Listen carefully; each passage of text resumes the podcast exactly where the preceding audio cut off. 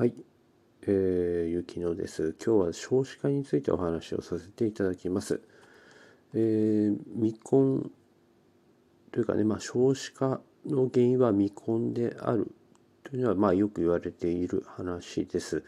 えーお母さんの数が減っているということですよね。あの単純に今結婚されている方が、えー赤ちゃんをたくさん産んでいないというわけではなくて、えー単純に結婚する人が減っているというのが少子化の原因と言われています。で少子化自体はですね、まあ、人数が減ること自体はそんなに問題することじゃないんですよ。日本列島はそもそもねあの1億2,000万人いるのが多いっていうことでまあ6,000万とかそれぐらいがちょうどいいって言われてるらしいですね。まあ諸説ありますけども、まあ、そうなるとですね、えーまあ、人数減っていくということ自体はそんなにあの問題視することでもないかなと思いますし、うんまあ、労働人口の減少をこうねあの問題視もされてますけどまあね80年後とかの話ですからあまあ徐々に徐々になっていくのでまあその間にもうどういう社会構造の変化をしていくだろうと思いますし AI とかねあのもっと ITAI が進んでいくと思うので、うん、仕事ももっと効率よくなりますし自動化も進んでいるのでその人数で回せるんじゃないかなと思うんですよね。うん、で少子化自体はね別に問題ないんですけど何でしょうねまあやっぱりその過程でやっぱり結婚できないでお亡くなりになっていく方がいるわけですよ。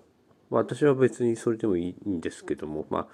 それをこう、うん、無念だと思っている方も多分いらっしゃると思うんですね。えーどうしたって多分未婚のまま終わる人ってかなりいると思うのでこれから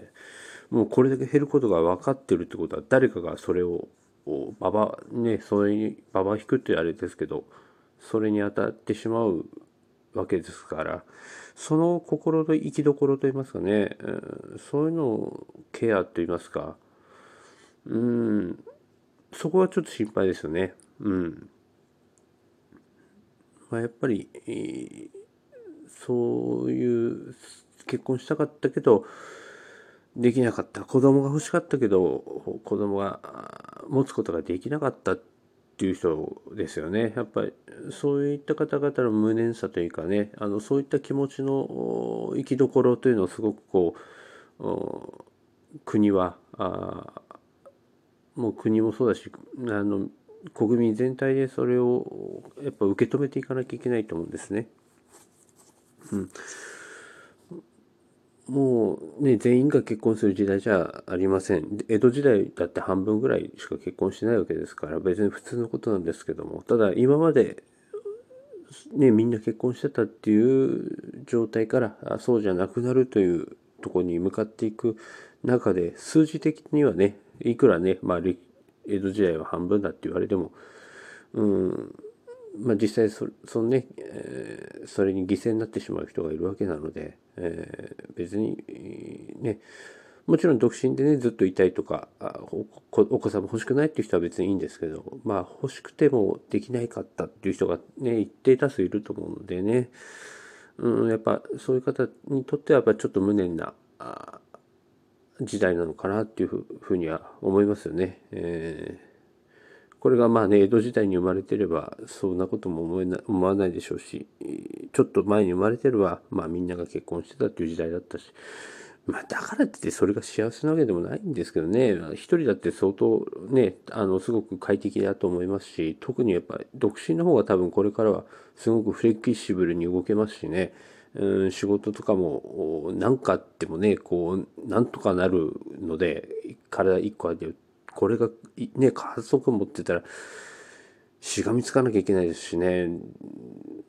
やっぱなかなかそういうと難しいですよね。うん。まあそんなことをねちょっと考えるわけですよ。